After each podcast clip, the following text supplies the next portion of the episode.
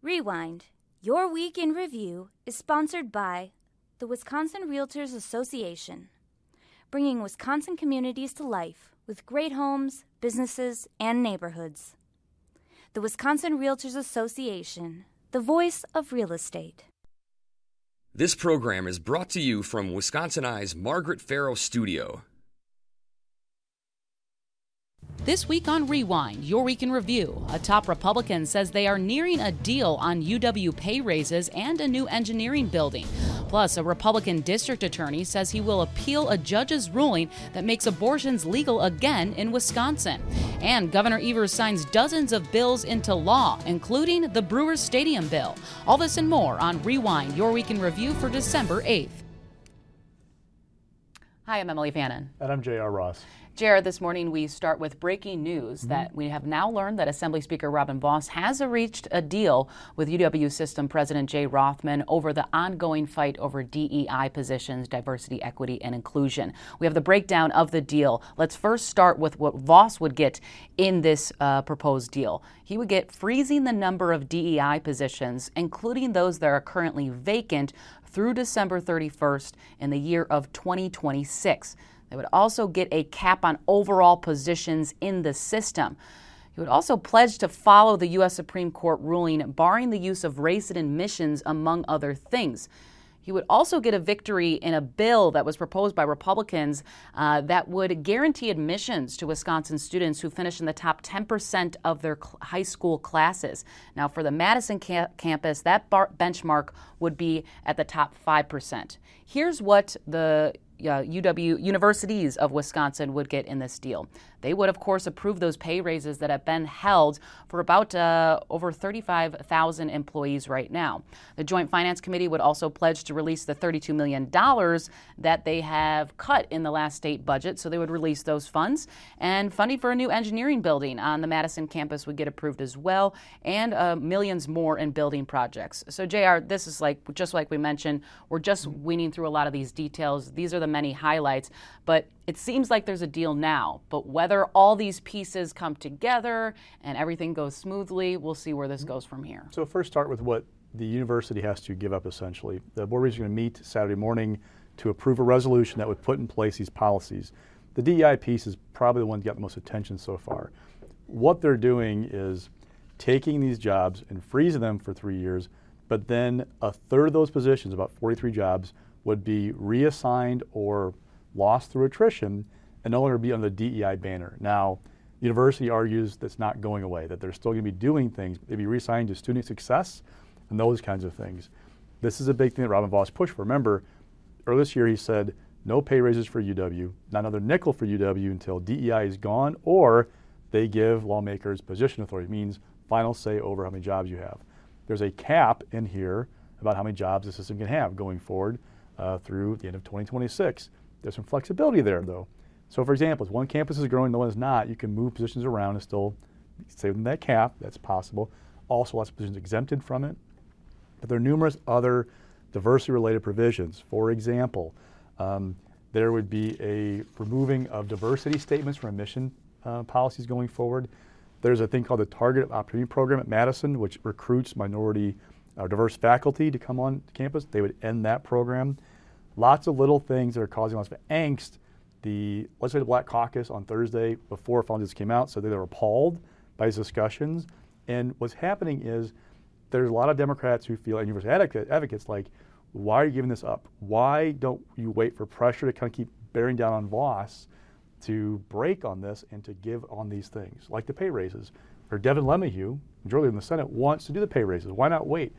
The answer is there isn't really much you can hope for with Robin Vos to get him out of the way. He, he is locked in. We know Robin Vos very well. How many times has he given in on something when he wants something, right? Not much. He'll wait, outwait anybody. I mean, look at expanding Medicaid. He's been locking that for a decade, has not given on expanding Medicaid. Two, some of these things like this TOP program, the argument is from some people I've talked to is that in light of the Supreme Court decision on race and admissions and other policies, that program wouldn't survive. So you're not really giving up on something you probably have to do away with anyway. So that's the stuff they have to give up. All right. Now on the good side, for the UW at least, you're talking $800 million. Um, pay raises approved for the month that's over by Joker. um, joint finance acting by the end of February. Those are all big things. Now, the thing though is, of all the stuff in this package, the stuff UW gives up is almost all policy. It means the regent's going to approve it via resolution, and that's done. The other things, are funny, are all done through legislation. Right. You have to get through both houses of legislature. Um, Senate Republicans were briefed on this, I was told this week. I'm not sure where they're at because they weren't part of the Vos negotiations necessarily. And members like Steve Nass of Wilder, who was adamantly against any funding for UW, Anything, period. yeah. Mhm. So how do you get this through? That's the next thing. You got to get this stuff through. So it's a delicate dance we're doing right here, but there's at least a path forward for some things that you were asking for. And if it does get through, uh, like the guaranteed admissions bill, which has been proposed in the past, there's been changes over time. Where does the governor stand on this? Um, he made brief remarks about, he posted on Twitter about, you know, glad this deal is done type of thing. But there's little kind of puzzle pieces uh, if we'll get the whole puzzle together in a sense. Um, and then you have the Joint Finance Committee that will likely approve, like you said, the pay raises. Um, but it's not necessarily a done deal. We know the regents are meeting tomorrow. Um, they'll take care of their aspect, but uh, there's still a lot of windows, I guess, open uh, that We haven't heard from to- Robin Vos. Like as of starting to tape the show, they have yes. not given us a we know they have that. the deal. We have the details. We Yes. have we have the resolution. Um, but where does he feel about all Yes. of this? Is is what we'll look forward to. Um, all right, let's move on to uh, another. Uh, Top political story this week, which is about abortion laws here in Wisconsin. On Tuesday, a Dane County judge, uh, Diane Schlipper, uh, reaffirmed her ruling from July uh, that the state's 1849 abortion ban applies to feticide, not consensual medical abortions. Now, this sparked Sheboygan County District Attorney Joel Urmanski in saying that he is going to appeal this ruling that makes abortions legal again here in Wisconsin. So, this was another decision that once again prompted Planned Parenthood to come out and make an announcement saying, we are going to reopen the Sheboygan uh, Planned Parenthood Clinic as soon as possible. They also held a press conference outside Urmanski's office yesterday, trying to put pressure on him and saying basically, hey, don't appeal. We kind of got this temporary victory. Now, we know the case is ultimately going to go to the state Supreme Court and let the justices weigh on this, but it still, once again, is this big issue that's not really going anywhere quite yet. They, if there is still an appeal, that means the timeline is moving again and again. And I spoke to Senate Majority Leader Devin LeMahieu this week, as many did reporters, kind of our end of the year interviews, and I asked him specifically about this. He was glad to see that Urmanski is likely going to appeal, but he told me that he still wants Urmanski to enforce this. But unfortunately, Urmanski said he's going to follow the court order until pending appeal. So let's just hear from both sides on this issue. Uh, speaking of Attorney General Josh Kaul, who filed the lawsuit, he also praised this decision as well. Let's take a listen. We soon, according to news reports, will see Planned Parenthood fully reopen, and so we have now gone a long way to restoring access to safe and legal abortion in Wisconsin. What that means is that in this case, freedom wins, equality wins, and women's health wins. Um, this is a momentous victory, um, but we also recognize that this is not the end of the road. This decision can be appealed. Uh, I expect that it likely will be, and so other courts will weigh in on this. Um, but for now, this is a major win for reproductive freedom in Wisconsin, and we are prepared to defend that victory and reproductive freedom as we move forward. Do you want to see D.A. Urmanski enforce the 1849 law? It's, it's a law, yes. We're not a party to this lawsuit uh, currently, the legislature, um, but it is a law that's on the books. And the Dobbs decision said it's up to the states to decide uh, the, the way abortion is handled in your state. So I'm not sure how these judges dream up ways of, of striking down laws, even if they are 150 years old, um, but it is a law in the books. So we're still seeing a very big split on this issue, JR. Um, and you know, going back on the Sheboygan clinic opening, that would then mean it's kind of the last of their clinics because we already knew Madison and Milwaukee have been open since September, which was following Schlipper's ruling uh, in July that they believe they can continue performing these while this case continues. In essence, in Wisconsin, we're back to Roe v. Wade days when it comes to Mm-hmm. abortion. So once Sheboygan's open, there were three clinics open pre-Dobbs, summer of 2022. That also means that the 20-week ban re- remains in effect. Other things like the waiting periods have been in there for years. Those are still there. The questions to watch going forward are where does Urmanski go for his appeal on the way state law works? he can pick any appeals court outside of the fourth district, which is where the circuit court heard the case. The go-to place for conservatives is the second district in Waukesha County, so good bet to go there. Not Milwaukee, more liberal court. Second question is, will Attorney General Josh Kaul asked the appellate court to buy, basically file a petition to bypass, to go to the Supreme Court, hey, we're getting to you guys eventually anyway. We think you should take this case and just skip that appellate court process. That's something to watch. And then two, Schlipper's decision is all based on the idea that, in her opinion, the law doesn't apply to abortion, period. Kaul, don't forget, during the lawsuit had raised arguments that he believed changes to the state law since 1849 have superseded that law. He kept those arguments alive through the circuit court process. He can bring those back up on the appeals process and have that argument in case Schlipper's reasoning fails the court. So that's uh, something else to watch. It's all part of a strategy. Yes. All right, let's move on to uh, another topic, which is moving on to elections. There was a bill proposed this week by Senator Dan Knodl, who is the chairman of the Senate Elections Committee and Shared Revenue, uh, a bill that would abolish the Wisconsin Elections Commission. Now, he did actually just tweak the bill, uh, a revision to it uh, today, and it would change the date uh, to a later date, which I'll get to. So, what the bill would actually do, it would abolish WEC and transfer the duties to the Secretary of State and also give powers oversight to the GOP controlled legislature. Now, this was set to begin whenever they would pass it, but he changed the date to when there was going to be another election in those offices because we even heard from uh, Senate Majority Leader Devin LeMahieu saying, well, yeah, I don't like the bill and I definitely don't want the powers, he said, heading over to Secretary of State Godlewski, who is a Democrat. Um, this bill is once again just bringing up the issue of the, I, I should say, it's the select 10 Republicans who are supportive of this. I haven't heard from Vos on it. The governor said he would veto if it reaches his desk. LeMahieu is a no go. So, where it goes from here, but this is once again this group of uh, Republicans who want to do something uh, to fix WEC, to get to get rid of it. But we've already heard from both Vos and LeMahieu previously say they don't want to get rid of that, which is actually a commission that they created under former Governor Scott Walker. Yeah, I've got a better chance of having a full head of hair for next week's taping. this bill is becoming law. Let's be honest. I mean, between where LeMahieu is at, Vos has expressed concerns before. The governor's not going to sign mm-hmm. it. For there's a group of Republicans who just are really afraid that their base is not going to turn out next fall because they don't have confidence in elections. WEC is the boogeyman for that segment of the base. So whatever they can do to try and assure that base are fighting the good fight against WEC might help them next fall with those voters. Right, and the other fight that we are seeing is this impeachment resolution uh, to. Fire, impeach uh, Meagan Wolfe.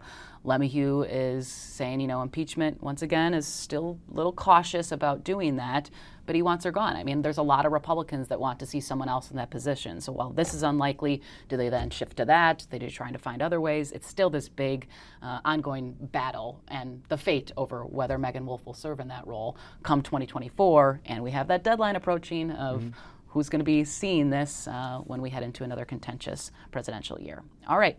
Uh, staying on the topic of elections, this week we also learned that the uh, 10 Wisconsin Republicans that were uh, fake electors, they signed signatures for pre- former President Donald Trump back in 2020. Well, they reached a settlement in a civil lawsuit. And this is what they agreed to. They agreed that their actions were a part of an effort to overturn President Joe Biden's win right here in Wisconsin. And as part of this case, the Republican electors also agreed to not serve as presidential electors or take part of any any process related to submitting electoral votes in the 2024 presidential election or in any presidential election where Trump is on the ballot. And we know about some of the I guess, more well known names in these fake electors. You know, uh, Andrew Hitt, who was the then chairman of the Republican Party, uh, he's, he said in a statement that he was quote unquote tricked um, in this whole uh, scheme to sign this paperwork. We also know the Republican appointee to the WEC Commission, Bob Spindell, was also a part of it. So they are now settled in this, but this case is still going to continue going forward with others involved. So some news broke this morning from CNN reporting that. Uh, Chesebro, one of the attorneys for Donald Trump, is working with cooperating with the State Department of Justice in Wisconsin, AG Josh Kaul. Kaul's office not returned a call so far. My text messages asking if this is the case. But with this settlement, remember, the people who filed that were trying to get $2.4 million in damages from the 12 people. It's a 10 electors plus two attorneys. This shields them from that economic damages that they were seeking, uh, results in liability. They also agreed to work with anybody who is following up or investigating what happened in 2020 so, what goes from here? Um, Hitt, in his statements, that he's been working with The U.S. Department of Justice, as it's been pursuing stuff, so the question I have is, where is Josh Kaul going with this, if anywhere? Um, are the electors the ones who are saying we were duped essentially? Are they a target? Or is it more the attorneys involved, Jim Troupis, uh, Kenneth Chesebro, those people, Rudy Giuliani, the other Trump orbit type folks? Because don't forget, the same day this announcement was uh, made about the deal, Nevada announced charges against the electors out there. So you think about the contested states in the 2020. Pennsylvania basically said last fall, we're not doing anything with this. Michigan, they filed charges. Nevada has filed charges. Arizona and New Mexico have investigations ongoing. We're the only one where it's been radio silence about yep. law enforcement, what's going on. So uh, we're kind of dying to know what Josh Kaul is doing with this thing at this point. And he's been repeatedly asked about this topic, yes. and he's been not really given an answer. So we'll we'll see if we can pin him down. Yeah. All right. Uh, now we're going to shift over to baseball, and that is because it is finally official after Governor Tony Evers signed the massive funding deal that would maintain and, report, and re- repair AmFam Field. Uh, now this means, of course, the team will commit through 2050 in signing a lease. Of course, the stadium board still has to finalize that, but this is kind of a, a historic uh, event that which both parties said during a press conference is would spend 500 million dollars in public funding to fix a lot of things, boiler rooms, winterizing the stadium, um, uh, and many other things in hopes to uh, boost some revenue uh, along the way for the city and county as well. Uh, let's take a listen from both sides in praising this effort. Losing this team would have had a ripple effect uh, felt by families and communities across the state, even far beyond Milwaukee and southeast Wisconsin. So that's why, as governor, I've been committed to do everything in my power to help ensure that future generations of fans could grow up rooting for the home team just like I did. Today is the culmination of months of bipartisan conversations, collaboration, and hard work. We were finally able to come to a compromise that respects the interests of each party involved, safeguarding taxpayers and keeps the Milwaukee Brewers here in Milwaukee through 2050. So this comes after months of negotiations. I think many lawmakers that I talked to are just glad to get this over with. Um, but there's still kind of a lot of lingering questions going forward of, you know, will there be any tweaks to this deal down the road so taxpayers aren't on the hook? What about redevelopment around the stadium, like creating it like a title town or the Deer District, you know, reforming some of the parking lot space? I know myself and my colleague have tried to follow that pretty closely of what's going to happen. Those are kind of things to look to for the future, but for now, they can kind of say this is a done deal. We know the team's not going anywhere. Yeah, so first thing up, uh, a new board has to be appointed. Uh, 13 members, six from the governor with two spots reserved for Milwaukee folks six from legislative leaders, one from the brewers, submitting a list of names to the governor. That board will then negotiate a new lease and non relocation agreement.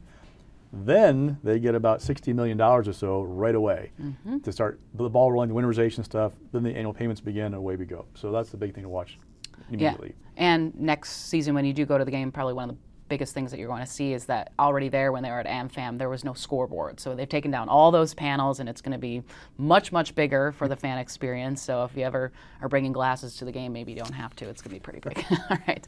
Um, staying on how many bills the governor has signed. He signed uh, over 51 uh, this entire week, and that does not include the Brewer Stadium bill. So we're just going to highlight some of the big ones here, JR. The first one is alcohol regulation. We've talked about this uh, a lot. It would it would give breweries and wineries more freedoms. And when I'm talking about breweries, that means they can sell their own canned cocktails, seltzers, and beers made outside Wisconsin. If you love going to wineries, well, they can now stay open past 9 p.m. Now, the one uh, provision in this bill that was widely opposed by wedding barns is that it would now require them to either get a liquor license if they are selling booze at events, or they would only be able to hold six events per year. So they were very upset about that. I, I would say many rural wedding barns um, uh, that, you know, plan a lot of these events. Um, one caveat is this will not go into effect, that provision, until 2026. So if you are a bride and you booked somewhere at a wedding barn, don't panic just yet. Um, so this is going to be happening in the future. Uh, other election proposals, just going to name off a few that he signed because there was plenty that he vetoed as well. The new laws uh, would require clerks to retain video footage of election night proceedings for 22 months if they do have a broadcast. It would also change the deadline for when clerks need to send out some absentee ballots and require candidates found guilty of election fraud to dissolve their campaign and return leftover funds to donors. Um, some other bills he signed this week, Jared, just want to name off. It's called the Baby Box Law. Um, it would create um, it would allow individuals, it's kind of expansion of the safe haven mm-hmm. law, where if you are a parent in distress, uh, want to drop off your newborn at a fire or police station, they can now install these temperature controlled box that will trigger an alarm when you walk away for someone to take, uh, to, to, to retrieve that newborn. Um, also, some rec- another reckless driving bill. It would uh, give free driver's ed programs to low income families. They can apply for a grant. Uh, but there was also some vetoes, so we're going to highlight those real quick. Some more election proposals that he vetoed would cap the cost of copies if you want to get a copy of the voter registration list in Wisconsin. Uh, another bill would limit who can claim indefinitely confined status. And another one that he rejected would require the DOT to identify non citizens uh, on their voting, their voting status on ID cards. Um, another big one that he vetoed uh, was the transgender youth bill. It would ban uh, minors from receiving receiving gender transition treatment. So that was these are of course not all of them, but some of the big ones. There are no surprises in anything that he did. Yeah. He telegraphed pretty much everything before. Exactly. All right, now let's get to stock picks. And rising this week is Diane Hesselbein because after we taped the show on Friday, we got a new uh, Senate minority leader, and that goes to her. Yeah, so in looking at the field, remember we had Diane from Middleton, Kelda Roys from Madison, Jeff Smith from Brunswick. The uh, feedback I got was that Hesselbein seems more of a consensus candidate, somebody's going to work with all parties, work well with them, and occasionally work across the aisle. Uh, Smith's pitch was that he's from out state, that there are new maps in 2024. Democrats need somebody who can like find those kind of candidates who can win those out, outside of Madison Milwaukee districts. But he's not from the power base, which is Madison and Milwaukee for Democrats, also where the donors happen to live. Kelda Roys has a unique fundraising list because she's run for Congress, run for governor, uh, but she's also, over those races, alienated some people. Um, hers, she's not really close with Governor Evers' office, let's put it that way. Uh, there's some tension there. Also, there's something reminding me that there's a bill uh, back in October, uh, advanced pra- nurse practitioner bill. Uh, Governor vetoed it last session. She's the only Democrat who voted for it. It was on the floor in October. And now, granted, she may believe in that bill, but when you're talking about team unity on message, yeah. that's not helpful. They remember those things. Especially if there's going to be a veto fight about that bill, so that would be a look. Hesselbein, so she's got that kind of approach. She's well liked. Caucus try. You, you can tell when she's on the floor debating stuff. She wants to get along. She's not a bomb thrower.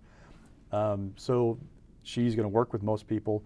If Devin LeMahieu, majority in the Senate, needs maybe a Democratic vote to pass a bill sometime, he probably work with Diane Hesselbein maybe not as easily as she could have worked with, you know, Kelda Roy. Like that would be a little tougher, right? Now for Hesselbein, challenges are this: you got to raise money, recruit candidates, go into the job. You're basically on the edge of the 2024 cycle. We could have new maps any minute now. I was now. going to bring that up. Mm-hmm. Uh, it helps that she was the assistant leader in the Sen- assembly for five years while she was in that chamber. Uh, but you know, she's got some growings to do. And the big question: every once in a while, when you're the leader, you have to, especially the minority, throw a big haymaker, right? Yeah. Throw that punch, that pointed tweet, that uh, kind of sharp press release. It's not a reputation. How will she be growing into that position, part of the job? There's also still that possibility that if the maps do change, you can come from a minority leader to a mm-hmm. majority leader. And that's, I think, was definitely something that I heard was kind of tossed around when it was up to these three candidates is who could we see as possibly being a majority leader to lead our party? Because it's one thing to be in a minority, but when you get the yeah. top position, it's a whole other thing. And Hesselbein told me this week that she will not run for county executive now she's in this position, so that's off the table for her. Right, and that, of course, goes to the former uh, Senate Minority Leader Melissa Agard. She's running for that office. All right, mix this week Bad River Band of Lake Superior, Chippewa, and the Lac Lac du Flambeau. So Take this over. has been percolating for a while. The tribes. Um, in the budget, there are tribal gaming money that goes to all 11 tribes, earmarked for all 11 tribes, one million bucks per tribe. In October, uh, no, I think it's October, the Joint Finance Committee withheld the million, $2 million from these two tribes. They don't even say why. Last month we found out they're basically saying, you guys have been bad actors about things, we're withholding this money because of that. And what happened was, up north, one of the tribes basically had blocked access to roads on tribal lands. There's been a dispute about that access, and they've been charging local governments like access for access roads. The other tribe, um, there's a federal court decision that said basically, if you have tribal land, you sell it and you buy it back. Once you buy it back, you're not uh, basically subject to local property tax laws. The town of Sanborn lost 85% of its uh, tax base with that decision. And there's rifts there. During this week, they put this issue back on the joint finance calendar to take it up, but then said we're not going to act on it because we had Republicans send letters to the tribes saying, let's try and reach some deals in this stuff and get it done. I talked to Mary Felzkowski uh, from IRMA, Republican, who has one of the tribes in her district, the one with the access issues. She basically said there are a number of lawsuits right now about all this stuff going on. Once those suits are done, we'll get resolved then. Well, the courts don't move real fast. The money's not going anywhere anytime soon. But They still get the money, just maybe not anytime soon. All right. And following this week is uh, governor's appointments. Yeah, so we've talked before about like this dynamic where the Republicans are more aggressive with uh, appointments and shooting them down. In October, they shot down eight executive branch appointments. They shot down five in the previous 30 some years. Before that, almost 40. So that was pretty much a big deal, right? Well, now, this week in committee, a committee voted against Sondy Pope, a former Democratic lawmaker from the Assembly, for the UW Clinics Authority Board. Typically in the legislature, there is this kind of deference to past members. You know, you they know what you've been through. You've been here for a long time. You're experienced. They kind of have a little deference to you. They voted against her. Now, is Sondy a political person? Yes. She's a Democrat. She's yes. a partisan in the assembly. Yes, she was. But she also has had this experience, and governor appointed her to a body. They voted against her. Now, Barb Lawton, lieutenant governor, the committee deadlocked on her appointment. Now, Mary Felzkowski, uh, she's on the health committee. She voted for Lawton but against Pope. And Lawton, I talked to her, said, look, I made a pitch to Felzkowski about my experience. She's been on numerous boards. She has a lifelong commitment to public health. Like she's like, I'm qualified for this position. It shows you the new bar we've set, not higher but lower, to reject appointments because these people are partisans. Okay, well, most appointees, a lot of appointees for big spots are partisans. That's the way it works in this business. Also, LeMahieu, in one of his year-end interviews, said if the new elections commissioner, appointed by the, uh, the county clerk, appointed to that body, if this person won't agree with appointing a new com- um, uh, administrator, replacing Meagan Wolfe, we may shoot that person down too. Holding that process again over the head of we want something. If you don't do it, we're going to go after you guys for it. It's just a another development in where we're at. This is not the way it used to work. It was much different years ago, but it's become a much more partisan, contentious process these days. It's almost if you have a bad tweet or you say mm-hmm. something, even if you haven't run for office before and have the title of a DNR, yeah. uh, the, they're going to bring it up. Yes. Um, it's kind of almost nitpicky in, in, a sense, but they have that ability. That is one of the strongest abilities that they have uh, over in the state senate and when it goes through committees as well. There are concerns yeah. about policy, especially with UW clinics about abortion policies and what's right. going on. Right, That's a little bit more contentious. So, yeah. but there's yeah, but it's definitely a new a new day in Wisconsin comes to appointment process. All right. Well, that will do it for this week. Thank you so much for joining us. I'm Emilee Fannon. And I'm J.R. Ross. We'll see you next week. This program was brought to you from Wisconsin Eye's Margaret Farrow Studio. Rewind. Your Week in Review is sponsored by the Wisconsin Realtors Association, bringing Wisconsin communities to life with great homes, businesses, and neighborhoods. The Wisconsin Realtors Association, the voice of real estate.